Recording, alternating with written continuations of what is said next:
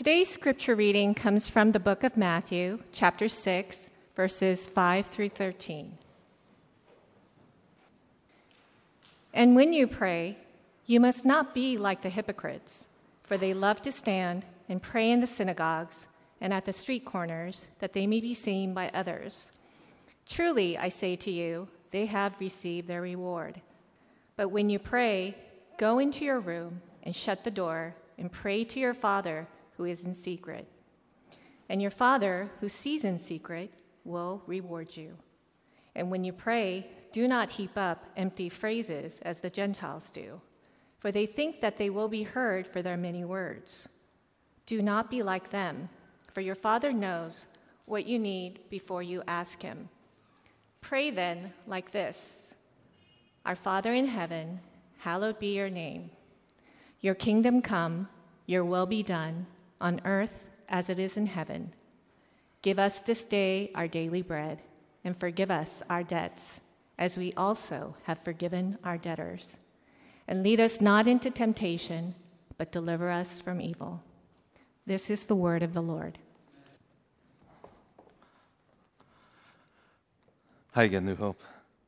I wonder if any of you can remember the last time you had to ask someone for forgiveness. Do you remember when it happened? Do you remember what it felt like? Or what kind of response you got? If, if you can't recall the last time that you asked someone to forgive you, it may not be because you, you haven't let anyone down lately or you haven't hurt anyone lately. It's possible, in fact, I'd say it's probable that if you can't remember the last time you asked someone for forgiveness, it's because you're simply not in the habit of seeking forgiveness from people. That somehow you, you've fallen out of the habit or you've never developed it. And that's understandable, really, because asking for forgiveness can be hard. It's a humbling act, isn't it? When you ask someone, Would you please forgive me? I'm sorry. I'm sorry for what I did. It's hard enough to say that, isn't it? But then to go to step further beyond I'm sorry and say, Will you please forgive me for what I've done? According to Jesus, as difficult as it is to seek forgiveness, it's an important part of life. It, it needs to happen. I hope today we'll see why. And I hope we'll see as well that seeking and receiving forgiveness changes us deeply. Seeking and receiving forgiveness changes us deeply. Now, when we heard these words that Kathy just read to us, thank you, Kathy, for reading God's word to us, by the way.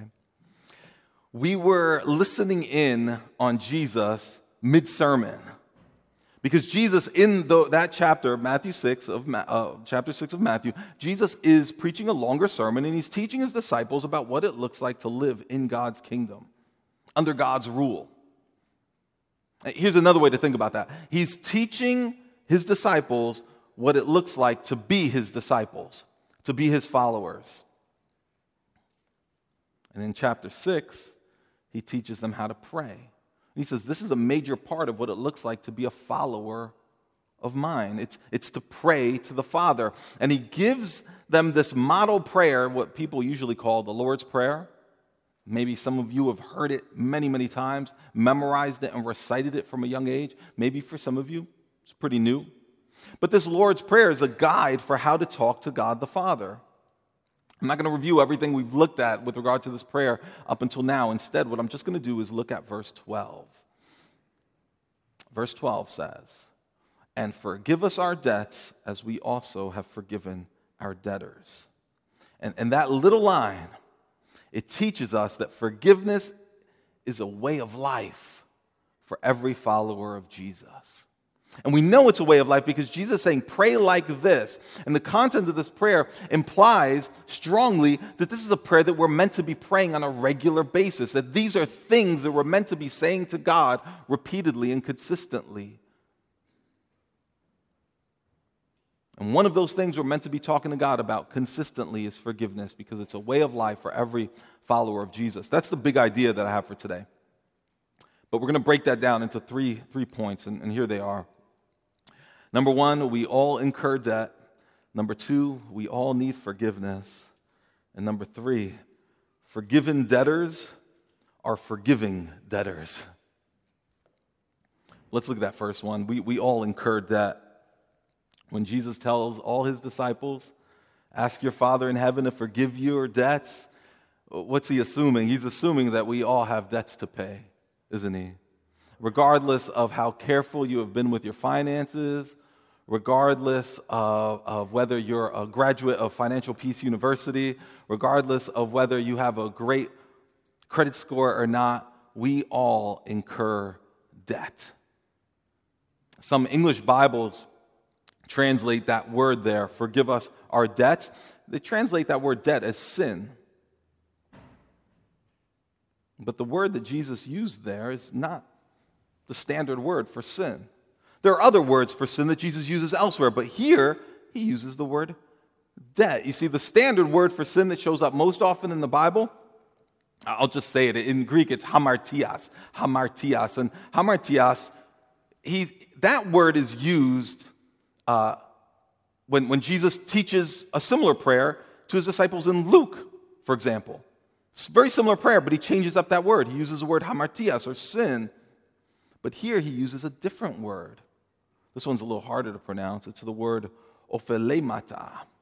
Ophelemata. And ophelemata happens to be, check this out, happens to be the same word that Jesus used when he was telling the story about a servant who owed money to his boss in Matthew 18. He says in Matthew 18 that, that when this, this boss began to settle his accounts, one of his servants was brought to him who, quote, owed him 10,000 talents. This servant owed his boss 10,000 talents. We don't know exactly how he came to owe his boss this money. Did he borrow it? Did he embezzle it? We don't know, but he owed him money. And that word for owed is ophelemata, the same word. You see, Jesus liked to use different words to talk about sin. And, and each word to talk about sin kind of points at a different aspect of what sin is. There's there's the word I used before, the hamartias, which means literally, it means to, to miss the mark. But then there's this other Greek word that, that Jesus uses that's usually translated as transgression. And that word for sin, it means to, to go astray or to wander from the path. Or to cross a line that you shouldn't have crossed. And there's another word that's used for, the, for sin. It's usually translated iniquity, and that word means wickedness or evil. So you see, sin is all these things. I'm not, I'm not, trying to give you some kind of Greek lesson here. I'm just trying to point out that all these words capture some aspect of what sin is. And, and I think it's helpful for us to understand what sin means. So, on the one hand, according to one word, sin is missing the mark, aiming for something and missing. In another sense, sin is deviating from the path that God's called us to, it's wandering from the path. In another sense, it's doing evil. It's doing evil. But the word that Jesus chooses here is none of those words. No, he chooses a word that means to owe someone something, to owe them what they're due, what's rightfully theirs. And this, I think, is helpful for us if we really want to understand what this prayer is about. Jesus is saying, when you pray, humbly admit that you have not given God everything that He is owed.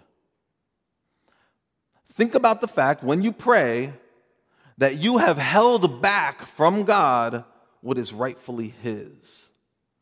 Jesus says this should be on our minds when we come to the Father. And this gets at the root of what sin is. Because sin isn't just doing the wrong thing, sin isn't just wandering from the path. No, deep down, sin is holding back from God what is rightfully His, namely, holding back yourself, holding back your heart, holding back your affections and your allegiance and your loyalty and your devotion, holding back your heart from God. God has been telling us this forever, by the way. Matthew 22, there's a lawyer that asked Jesus, What is the most important commandment in God's law? And, and some of you know what Jesus answered, right? What did Jesus say? What is the most important commandment? Jesus said to him, You shall love the Lord your God with all your heart and with all your soul and with all your mind. This is the great and first commandment, Jesus says. This is what we owe God to love Him with all our heart and soul and mind. We saw a few weeks ago that God actually wants your happiness. God wants you to enjoy, every one of you, He wants you to enjoy eternal happiness, lasting, permanent happiness. And that only comes by loving the Lord your God who made you.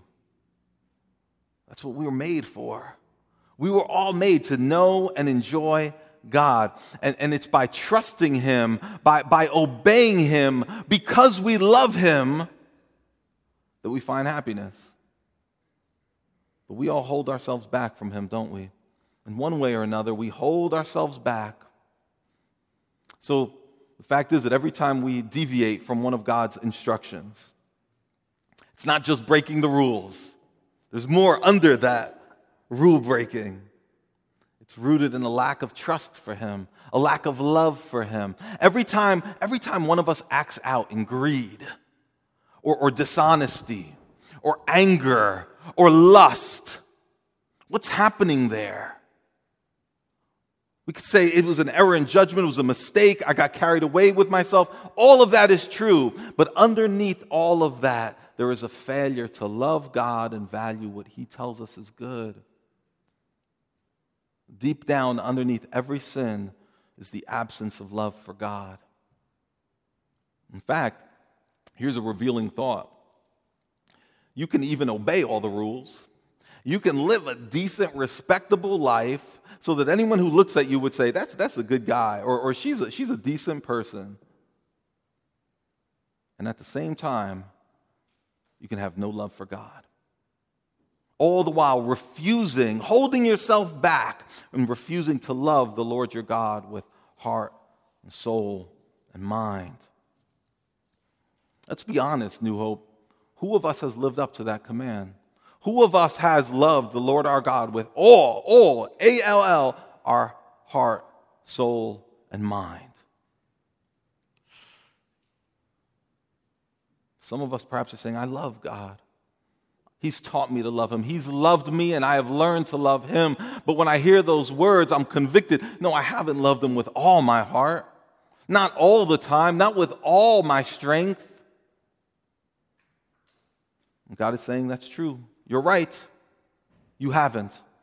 And to the degree that you have refused to give yourself to him or you have failed to give him what he is due, you have incurred a debt we have all incurred debt.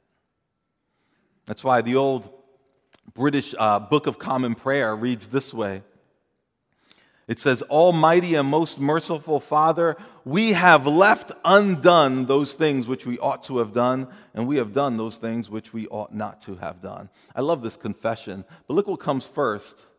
Before the writers of the Book of Common Prayer talk about the bad things they've done, first they say, We have left undone the things that we should have done. We have not paid you the debt of love and worship that you deserve. The old theologians call these sins of omission. Sins of commission are the sins you commit, the bad things you do. Sins of omission is the stuff, the good stuff you hold back from God or hold back from others.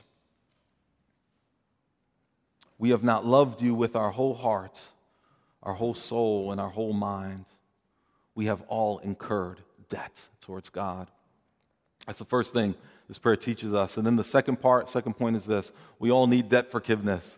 We all need debt forgiveness because there are some debts that you can pay off on your own. I'm sure. With a little bit of time and effort and patience and, and putting money away and making sure you're, you're, you're doubling your payments, you can pay off your debts your student loans. Some of us have paid off our student loans, and we remember the day when it happened. We remember when the final payment was sent. We celebrated.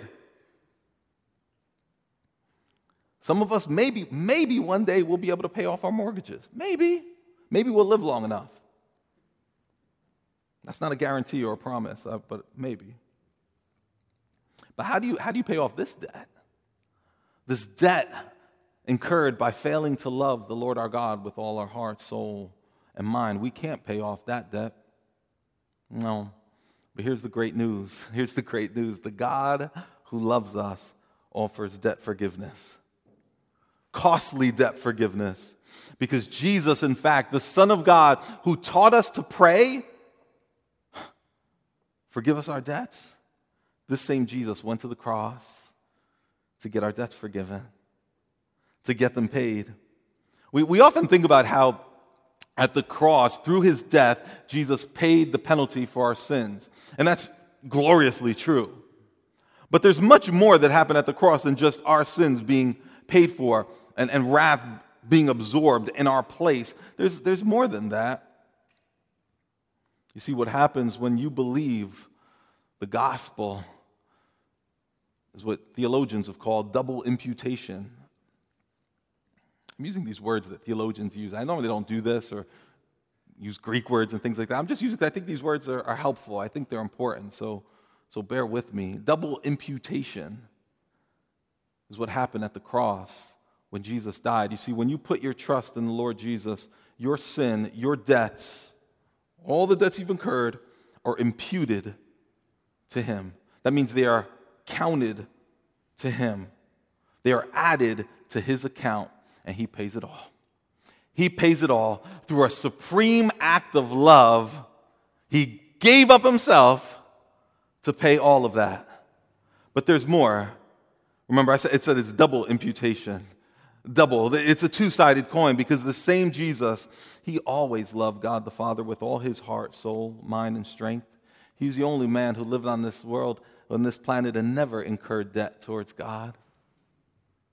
When you entrust your life to him, that obedience, his perfect record of loving the Father, is imputed to you. That is, it's credited to you, it's added to your account. Praise be to God for this. Jesus, every day, he loved the Father with all his heart, soul, mind, and strength. And if you will submit your life to him, his perfect love for the Father is now credited to you. Your, your immense debt incurred over a lifetime is paid. In fact, your failures, not only in the past, but, but in the future are atoned for as well. Praise be to Christ. Praise be to Christ. We all need debt forgiveness, and Jesus offers it to us freely.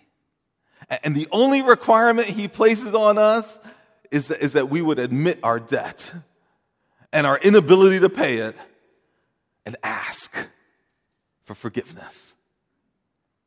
Trust him for it. But you know, all this raises a question. Maybe you're asking it. I know I asked this question for many years. If Christ's death on the cross atoned for all your sins, past, present, and future, why does Jesus teach his disciples to keep praying, Father, forgive us our debts? Why do we have to pray this every day? Aren't they already forgiven? When I put my faith in Jesus, wasn't my account taken care of? It's a question I asked for a long time, and I, I want to share with you an answer to this by, by J.I. Packer, who I've been quoting a lot in recent weeks, but I'm going to quote him again. Uh, why, why do we need to keep praying for forgiveness of sins if, if when we put our faith in Christ, our, forgive, our sins were forgiven completely, past, present, and future?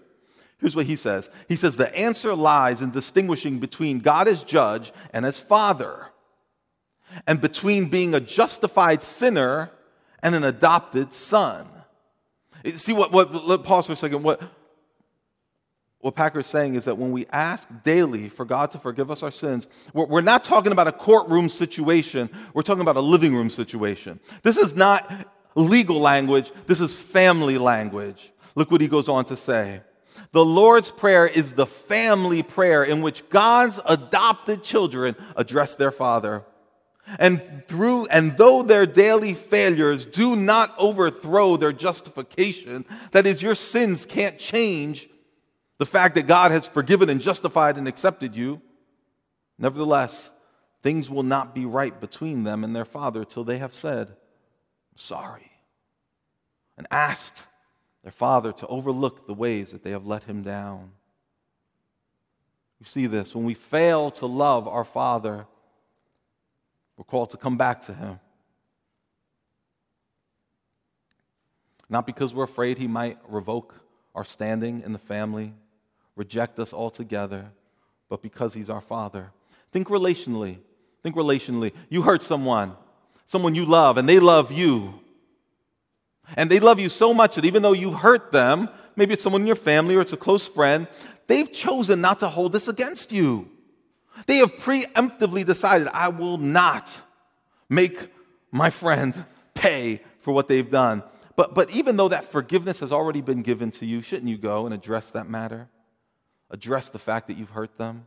Shouldn't you go to your loved one and say, I am deeply sorry for what I've done? Your forgiveness means a lot to me. Shouldn't you express remorse and seek forgiveness? Shouldn't you say to that one who has already forgiven you, I'm deeply sorry? It's not, not because they're, they're going to hold it against you if you don't ask. No, it's because you love them. It's for the sake of the relationship. You know how that relationship is strained, and distance and coldness will set into that relationship if you simply say, ah, they forgave me anyway. They forgave me. It's all good.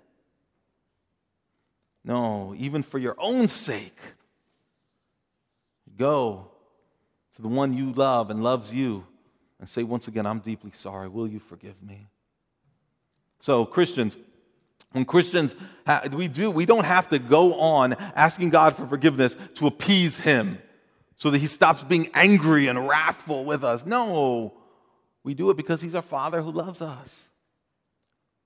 He doesn't want us to minimize our sin or ignore it, He wants us to bring it to Him. It doesn't mean that our justification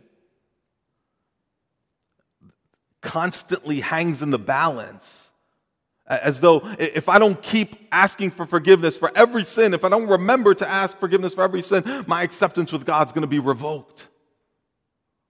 No. In fact, it's only because we've already been forgiven for past, present, and future sins that we can now say, I'm sorry, Father.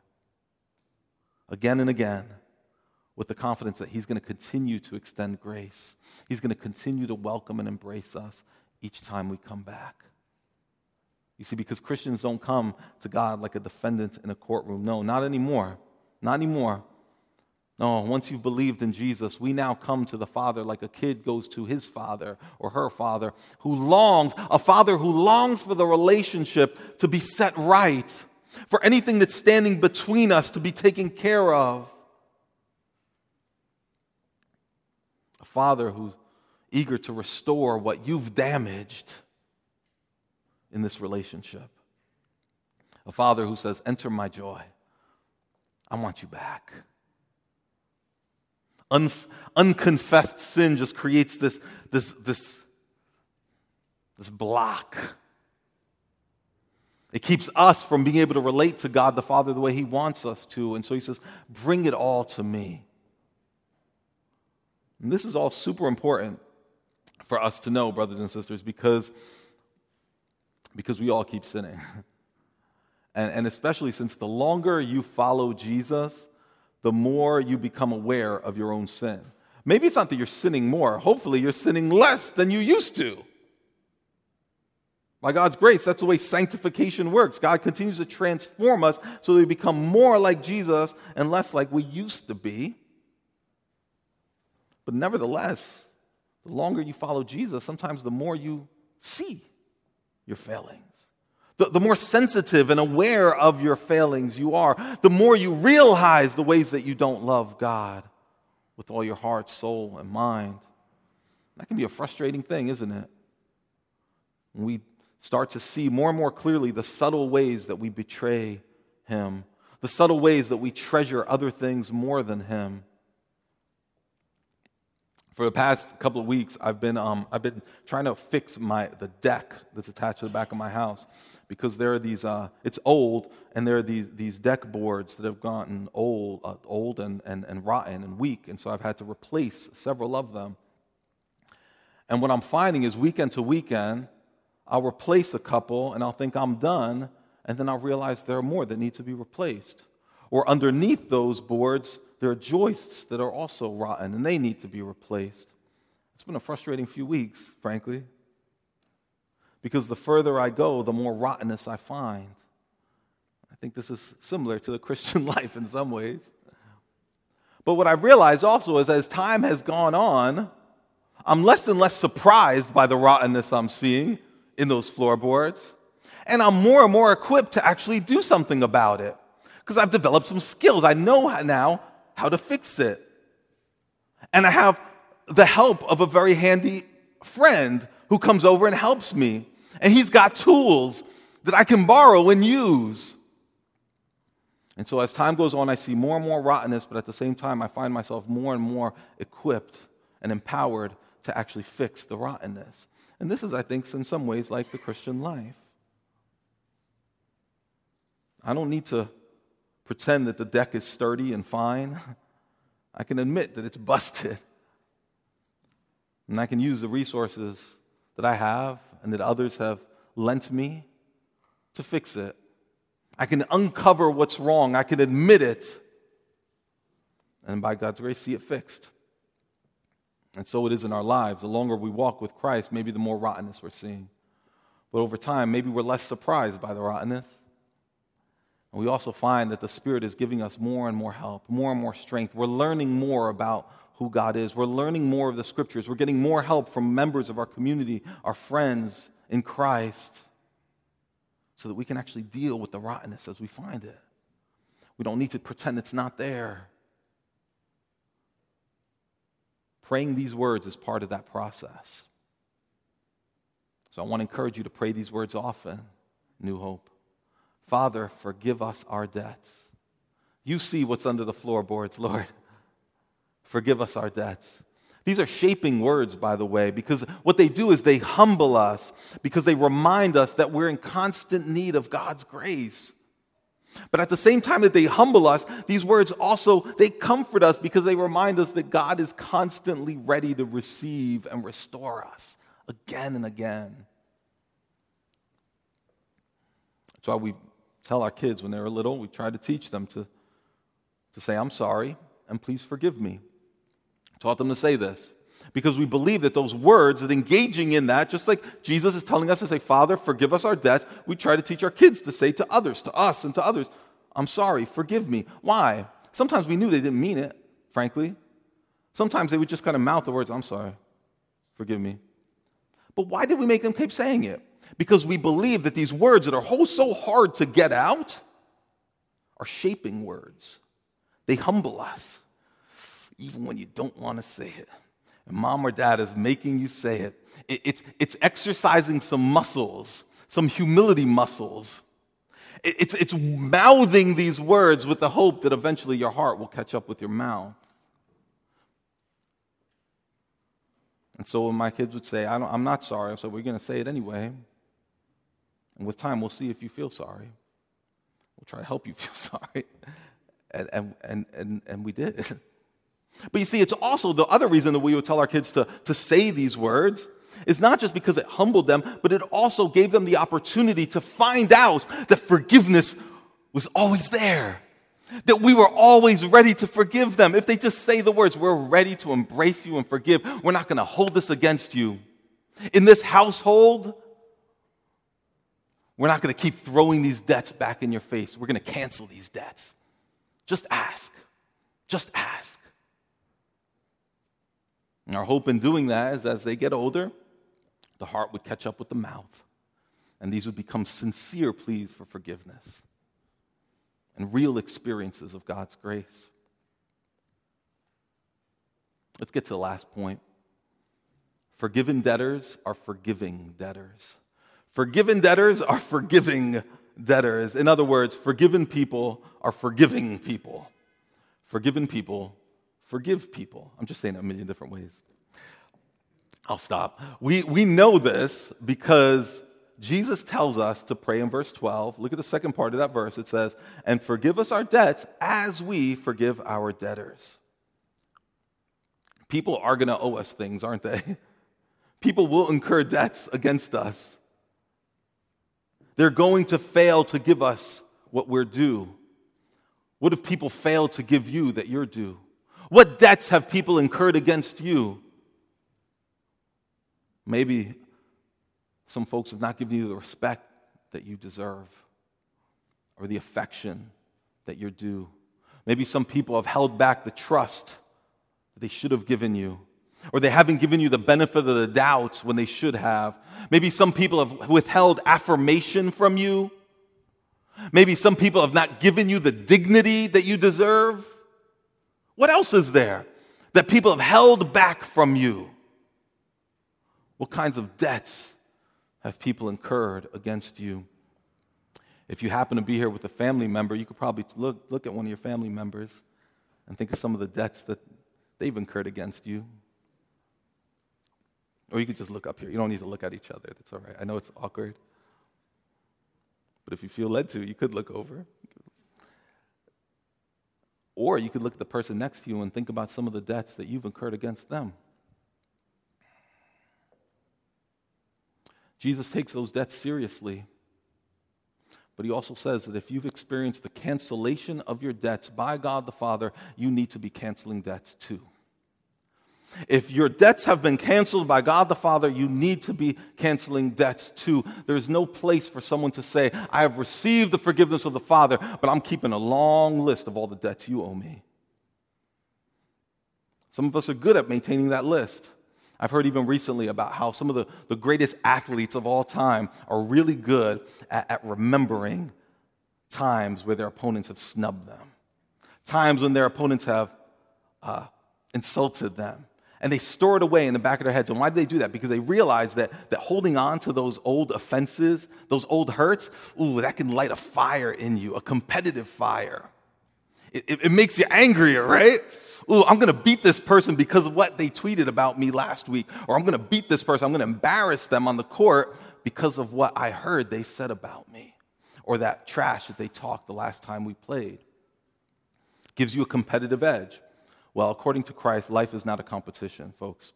We're not in competition against one another. On the contrary, on the contrary, he says, because I have forgiven all your trash talk and all your snubs and all your disrespect, I'm now calling you to give freely that forgiveness to others. Tom Wright said that our generation has either forgotten about forgiveness or trivialized it. I think he's right. I think he's right. We either forget about forgiveness, like it doesn't matter, or we trivialize it. Like we either take it lightly, like we say, oh, no worries, no big deal, when really it is a big deal. The hurt is real, but we play it off, ah, no big deal, it's all good. Or sometimes we refuse to forgive. Instead of saying you're forgiven, we say, no, you're done, you're dead to me. Instead of canceling debts, we, we cancel people. But according to Jesus, forgiveness is the way of life in God's kingdom. It's the way of life for every one of his followers. So in our day to day, what Matthew 6:12 teaches us is that the experiencing the Father's generous forgiveness is meant to transform us into generously forgiving people. And, and notice, notice what he says there in verse 12. He says, Forgive us our debts as we forgive our debtors. It's not because, it's not forgive us our debts because we forgive our debtors. No. What we're doing here is we're making a plea and a commitment at the same time. We're saying, Forgive me, Lord, and I'm committing also to forgive others. Knowing that even as we fail to forgive others, we can bring those failures back to God.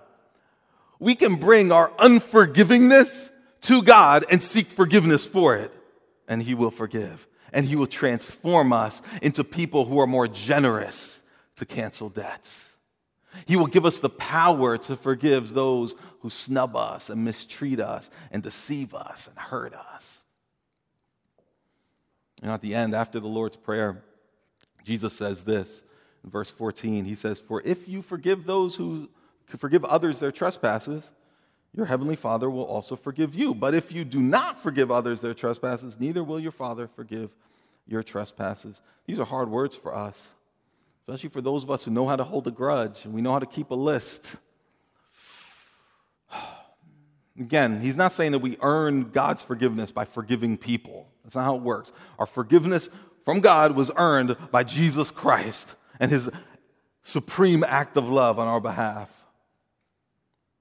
But what these sobering words do tell us is that everyone who has received God's forgiveness must also imitate that forgiveness. Here's another way, maybe a better way to think about it. If you've experienced God's forgiveness, you're expected to live out of that forgiveness by now offering it to others. And a failure to do that may be an indication that you've never experienced the forgiveness that Jesus is talking about. That's what one author says here, John Stott. He says, Once our eyes have been opened to see the, etern- the enormity of our offense against God, the injuries which others have done to us appear by comparison extremely trifling. If, on the other hand, we have an exaggerated view of the offenses of others, it proves that we have minimized our own. You see what he's saying? And by the way, I don't mean to minimize in any way the deep hurts that you've experienced in life or act like, oh, it's no big deal. You should just be able to forgive the abuse you experienced. Oh, you were betrayed by someone. Oh, just, just forgive. It's easy. I'm not saying it's easy, and I'm not even saying it's, it's, it's immediate. We, we looked at this. I, can't, I don't have time to qualify everything I'm saying, but if we, if we go back a, a few weeks back when we were looking at the Apostles' Creed, we looked at forgiveness more carefully there, and, and we saw that forgiveness doesn't mean that you don't seek justice for a crime that's been committed against you. Forgiveness doesn't mean that, that the rela- relationship between you and the person who hurt you, everything just goes back to normal as if nothing ever happened again. Forgiveness is not cheap. And there are instances in which it's very, very complicated to know how to forgive. Forgiveness is in part a commitment to not get revenge. It's a commitment to not exact personal payment, vengeance. It means entrusting all that to the Lord, into His hands, the God who says, Vengeance is mine. We're saying, I'm, I'm revoking the luxury of pursuing vengeance against you.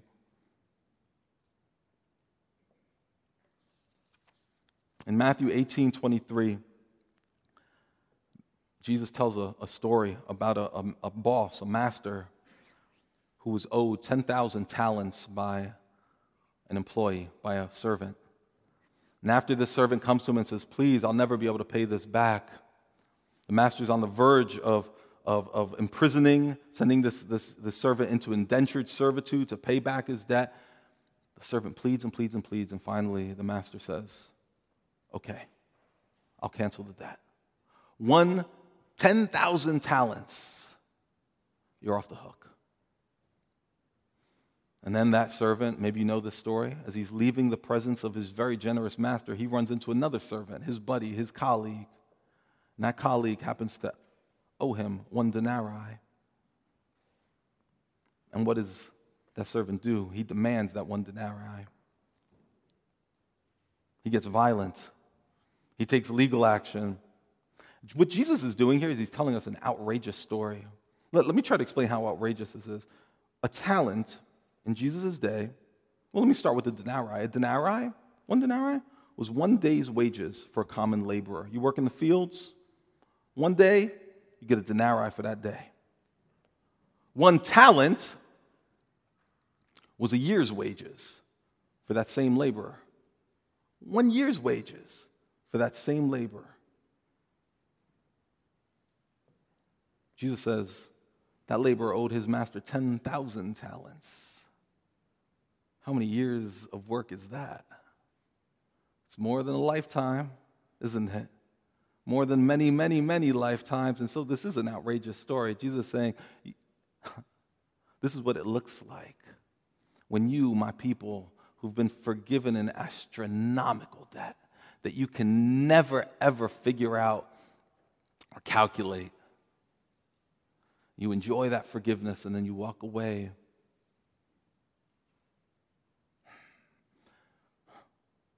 And you demand payment on every other small debt that someone has against you. Jesus saying, if, if, if you will pray these words and consistently come before God to remember the debt that you've been freed from, then that's going to shape you into a people who live with a humble confidence before God and shape you into a people who give grace to others as they let you down. Jesus says that unforgiving servant, he's not living like a member of, like a citizen of my kingdom. He says, The citizens of my kingdom have received forgiveness and they freely give it out. Now, there's a learning curve here. This is not easy. This is hard.